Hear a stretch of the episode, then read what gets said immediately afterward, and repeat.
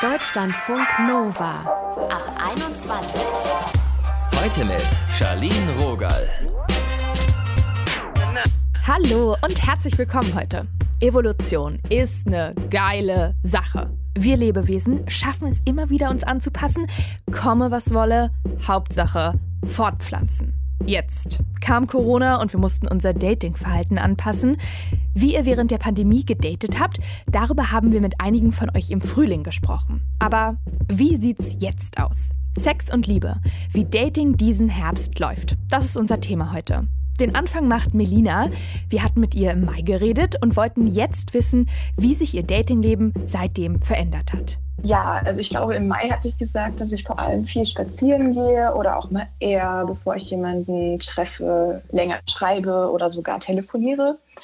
Ähm, da würde ich sagen, hat sich verändert, dass mit den gesetzlichen Lockerungen, dass ich mich auch wieder in Cafés oder Bars, also in gewissen Bars, wo man halt feste Sitzplätze hat, so ähm, getroffen hat, aber auch gar nicht nur im Dating-Zusammenhang, auch mit FreundInnen. Ähm, das hat sich verändert. Auf der anderen Seite ist natürlich dann auch der Sommer gekommen, wo man dann naturgemäß eigentlich viel draußen ist, äh, was dann ja auch eigentlich noch gut zu Corona passt sozusagen. Und das jetzt natürlich interessant. Hat sie die Leute ausschließlich online kennengelernt? Ja, stimmt. Das hat sich nämlich auch verändert. Also ja, auch noch online auf jeden Fall, aber schon auch wieder im Offline-Leben. Also durch irgendwie gemeinsame Bekannte, FreundInnen, durch irgendwelche Veranstaltungen oder so. Ja, doch, das gab es dann auch wieder. Und ja, ich habe auch eine Weile lang ausschließlich eine Person gedatet, weil sich das irgendwie so ergeben hat und dann aber auch irgendwann doch mal wieder mehrere Leute so, aber auf jeden Fall auch immer alles in Absprache. Also ich hätte da auch nie irgendjemanden zum Beispiel zur Begrüßung einfach umarmt, also auch keine Freundinnen von mir. Da habe ich immer schon gefragt, wie sie das so sehen, weil ich persönlich gehöre halt nicht zur Risikogruppe und ich habe auch keinen regelmäßigen Kontakt oder irgendwie so mit anderen Menschen in der Risikogruppe. Aber war mir dessen halt schon immer bewusst, dass das bei anderen Leuten schon auch so ist ähm, oder sein kann. Deswegen, ja, das war mir schon auch auf jeden Fall noch wichtig. Insgesamt ist ja vieles wieder lockerer geworden. Der Sommer hat auch dazu beigetragen, dass man wieder draußen abhängen konnte. Melina hat aber schon einen Plan, wie sie daten will, wenn jetzt der Herbst kommt und die Infektionszahlen vielleicht wieder steigen. Ja, also ich habe tatsächlich mir darüber Gedanken gemacht und ähm, bin da auf jeden Fall ein bisschen besorgt. Also ich wäre jetzt nicht überrascht, wenn da die Zahlen irgendwie wieder steigen. Ja, ich glaube, das muss ich einfach so, wie wir alle Tag für Tag irgendwie gucken, und entscheiden und dann halt auch einfach immer so im Rahmen dessen, was so, ich sag mal, also die Vorschriften oder die Empfehlungen auch sind. Ja, aber das beobachte ich auf jeden Fall. Kann ich mir vorstellen, dass man da vielleicht dann doch nochmal sich wieder ein bisschen anders verhalten muss. Also ganz klassisch Go with the Flow. Ob sie der Aussage Single sein zu Corona-Zeiten ist echt hart zustimmt, wollten wir auch noch von ihr wissen. Also ich verstehe, wie man das sagen kann, aber ich kenne auch auf jeden Fall andere Perspektiven von Paaren, die sich auf einmal irgendwie ständig sehen und das gar nicht mal so cool finden. Also ich glaube, das kommt immer sehr auf die Menschen an und auf die Situation der Menschen. Ja, da ist natürlich was dran. Deutschlandfunk Nova. Dating war in diesem Jahr ziemlich kacke. Okay, also es war anders als sonst. Und es bleibt wohl auch noch ein bisschen anders. Johanna Degen, die ist Psychologin und wertet regelmäßig die Daten von fast 1000 Tinder-Nutzenden aus. Sie sagt, unser Verhalten auf der Plattform hat sich krass verändert. Vier Wochen nach dem Beginn der Corona-Pandemie, da hätten die Menschen angefangen, Bilder mit Masken einzustellen oder sich auf ihren Profilen so mit Aussagen wie ich bin einsam oder ich habe Angst konkret auf die Pandemie zu beziehen. Johanna konnte dann fünf verschiedene Dating-Typen herausarbeiten, denen wir auf Tinder begegnen und dazu haben wir mit ihr im Frühling gesprochen. Was hat sich aber jetzt getan? Was hat sich verändert? Darum geht es in dieser Ab 21. Johanna, im Sommer war wieder so ein bisschen mehr Alltag bei uns. War das dann auch beim Dating so? Ja, also man kann natürlich sagen, in gewisser Weise sind wir zur Normalität zurückgekehrt. Genauso wie wir wieder angefangen haben, normaler zu arbeiten. Allerdings ebenso wie jetzt das Homeoffice Einzug erhalten hat, hat sich auch die Dating-Welt auch nachhaltig geändert. Und das war auch abzusehen.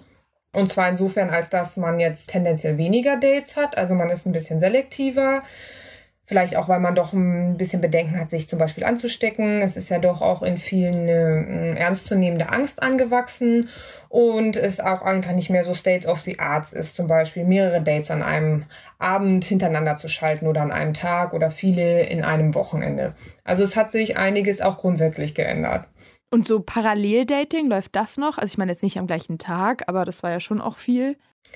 Also das wird sich sicherlich auch nicht abstellen, denn das ist so ein bisschen der Zeitgeist. Wir machen äh, auch Analysen über, was Liebe in diesen Zeiten bedeutet und das hat sich verändert von Serialität zu Parallelität und das kann man auch nicht zurückdrehen und das kann natürlich auch eine Pandemie nicht zurückdrehen.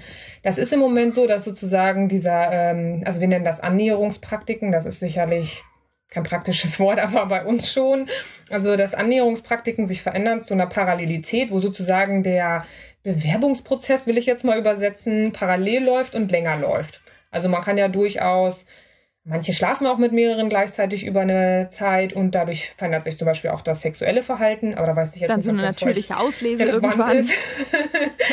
genau, darum zum Beispiel haben manche ähm, eine andere Art von Sex, bei dem man sich zum Beispiel versucht, äh, hübsch zu präsentieren, weil man immer noch im Bewerbungsverfahren sozusagen steckt. Und das hat die Pandemie natürlich nicht geändert, wohl aber entschleunigt. Das kann man sagen. Das hat entschleunigt und das hat auch äh, das Datingleben entschleunigt, ja. Und wird sich mehr draußen getroffen? Wahrscheinlich schon, oder?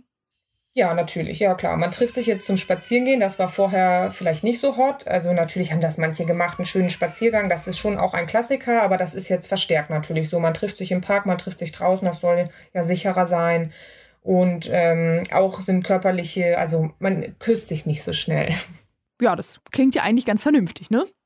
Du unterscheidest ja verschiedene so Pandemie-Dating-Typen. Da gab es unter anderem die Gelangweilten. Haben die sich jetzt wieder abgemeldet? Also ja, den gelangweilten Typ gab es quasi, der hatte Zeitüberschuss und auch den Pragmatiker, der war auch viel bei Tinder oder hat sich aus pragmatischen Gründen angemeldet, einfach weil man jetzt draußen keinen kennenlernen konnte, hat das verlagert. Und ähm, nein, die melden sich nicht wieder ab. Also Tinder ist ja auch nicht nur ein Dispositiv, also beeinflusst uns nicht nur durch seine technische Struktur, würden wir in der Technikpsychologie sagen, die wir dann auch beeinflussen. Also das ist gegenseitig der Prozess, sondern ist auch ein Akteur. Und der Akteur Tinder möchte, dass wir so lange wie möglich online sind an Zeit und im Leben. Also wie so biografisch alle und Zeit Apps, gesehen. Ne, die uns so süchtig machen wollen. Ganz genau. Also das ist ja auch, äh, ich weiß nicht, ich möchte das nicht moralisch bewerten, aber da ist natürlich das Geld dahinter. Viele User, die viel online sind, dann ähm, kann man Geld umsetzen, das kann man transferieren. Und da geht es natürlich äh, auch nicht vorrangig darum, den einen und die eine zu vermitteln, weil man dann sozusagen den äh, Kunden verloren hat, mhm. sondern es geht eigentlich darum, zum Beispiel auch das Image insofern zu ändern, dass man für Reisen benutzt wird oder auch innerhalb der Beziehung dann benutzt wird. Zum Beispiel Konkurrenzprodukte wie Bumble haben ja so eine Freunde-Finde-Aktion, äh, ja, Aktion kann man sagen, nee, wie heißt das denn? Option, genau. da kann man sozusagen den Modus wechseln und ähm, das zeigt sich dann auch im Verhalten. Man meldet sich eigentlich nicht ab, obwohl man das so auch nicht sagen kann. Manche melden sich auch ab, aber sie melden sich auch oft wieder an. Das ist so ein Spannungsfeld, in dem man dann oft viel online ist, dann sozusagen genug hat, so wie mit dem Trinken.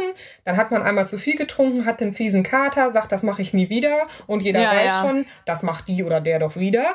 Und das ja, ja, dieses klassische so. Deinstallieren und dann wieder hochladen, aber wir haben vorhin ja, auch manche löschen auch gar nicht ihr Profil, sondern deinstallieren wirklich nur die App und das ist ja nicht mal eine Profillöschung, dann werden sozusagen die Matches auch aufrechterhalten und melden sich dann ab und an. Manche melden sich freitags an, sonntags wieder ab oder dann war ein gutes Date, melden sich ab und dann melden sie sich wieder an, wenn sie enttäuscht sind. Manche melden sich morgens ab und abends an. Und das gilt eben auch denen, die jetzt sozusagen einmal Blut geleckt haben. Das macht ja auch Spaß. Endorphine werden ausgeschüttet. Das hat einen spielerischen Charakter. Gibt es denn eigentlich diese anderen Dating-Typen noch? Ja, die gibt es auch noch. Es gibt die, die ihr Leben sozusagen über ja, überdacht haben, die dann sozusagen diesen reflexiven Typ, den gibt es noch. Dann gibt es natürlich aber auch die vielen neuen Singles, die die Pandemiebelastung nicht in ihrer Beziehung ausgehalten haben. Und ja, da hat nämlich neulich eine Freundin gesagt, dass sie eigentlich Dating in Corona-Zeiten ganz nice findet, weil so viele sich trennen, dass jetzt wieder so viele neue Menschen auf den Markt gespürt werden. Das ist tatsächlich so, ja? Ja, das ist tatsächlich so. Ja. Also das weiß ich auch aus der Praxis, äh, aus der Paartherapie, dass die Beziehungen stark belastet waren. Vom Homeoffice, von dem fehlenden Inspirationen von außen mhm. und auch Familie natürlich. Also ja, die sind stark belastet gewesen. Und ähm, die sind dann zum Teil natürlich bei Tinder gelandet, wie die meisten.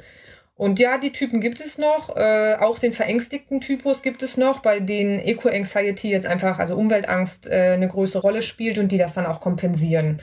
Und da sind wir eben bei dem Thema mit den psychischen Prozessen, die sich da rein verlagern, dass man zum Beispiel jetzt, wo man vermehrt im Homeoffice ist und nicht mehr rauskommt, sozusagen weniger Menschen trifft, dass man sich sozial schlechter positionieren kann. Und da fehlt sozusagen das Feedback für das Selbst. Und das kann man sich zum Beispiel über solche Apps holen. Also wie, wie gut aussehend man ist, also eine kleine Anerkennung. So ein bisschen ähm, Bestätigung. Bestätigung, genau. Wenn man jetzt nicht mehr vom Kollegen angelacht wird, dann kann man sich vielleicht bei Tinder das holen. Und das sind eben, da wird man geswiped, Mensch, geil. das sind sehr ernstzunehmende Prozesse, aber die haben natürlich auch alle noch die anderen Nebenwirkungen, die da sozusagen gratis mitkommen, wenn man beim Online-Dating unterwegs ist. Was glaubst du, wie geht's denn jetzt weiter im Herbst? Weil so draußen treffen ist ja dann eher auch ein bisschen kalt.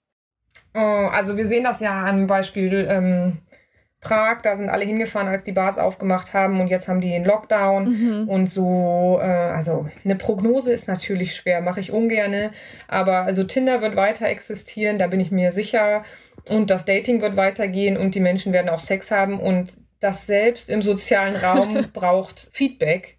Und wenn man das da bekommen kann, dann werden sich diese Räume auch ausweiten. Also es wird nicht so sein, dass die äh, die selbst äh, dann kein Feedback mehr brauchen, sondern es wird so sein, dass man das auslagert, zum Beispiel dahin, wo es dann noch möglich ist.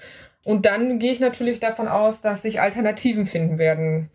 Dann trifft man sich halt doch zu Hause. Mit Maske und knutscht gar nicht mehr. vielleicht mit weniger Personen. Es gab ja auch diese ähm, Covid-Pärchen, dass man vielleicht dann sich auch über den Winter zusammenschließt, um keinen großen Durchlauf zu haben, sondern dann ja die Bedürfnisse, die man eben dann auch äh, befriedigt haben möchte, mit einer Person aushandelt oder weniger Personen. Also das heißt, wir sind dazu angehalten, kreativ zu sein und dabei safe zu bleiben. Psychologin Johanna Degen habt ihr hier gerade gehört. Danke, Johanna. Ja, gerne. Sex und Liebe, wie Dating diesen Herbst läuft. Das haben wir heute bequatscht und ich bin gespannt, was da noch kommt. Hoffentlich keine zweite Welle. So oder so, unsere Lust am Verlieben, Kennenlernen und Sexen killt selbst Corona nicht. Wir müssen uns da nur weiter was ausdenken, um da sicher und solidarisch unterwegs zu sein. Kriegen wir hin, oder? Mein Name ist Charlene Rogal. Tschüss und bis zur nächsten Folge. Und wer jetzt noch Bock hat, mal sein oder ihren Themenwunsch bei uns zu hören, schickt uns gerne eure Gedanken 0160 913 60 852. Das ist unsere ab 21 WhatsApp-Nummer. Deutschlandfunk Nova ab 21. 21. Montags bis freitags ab 21 Uhr und auf deutschlandfunknova.de.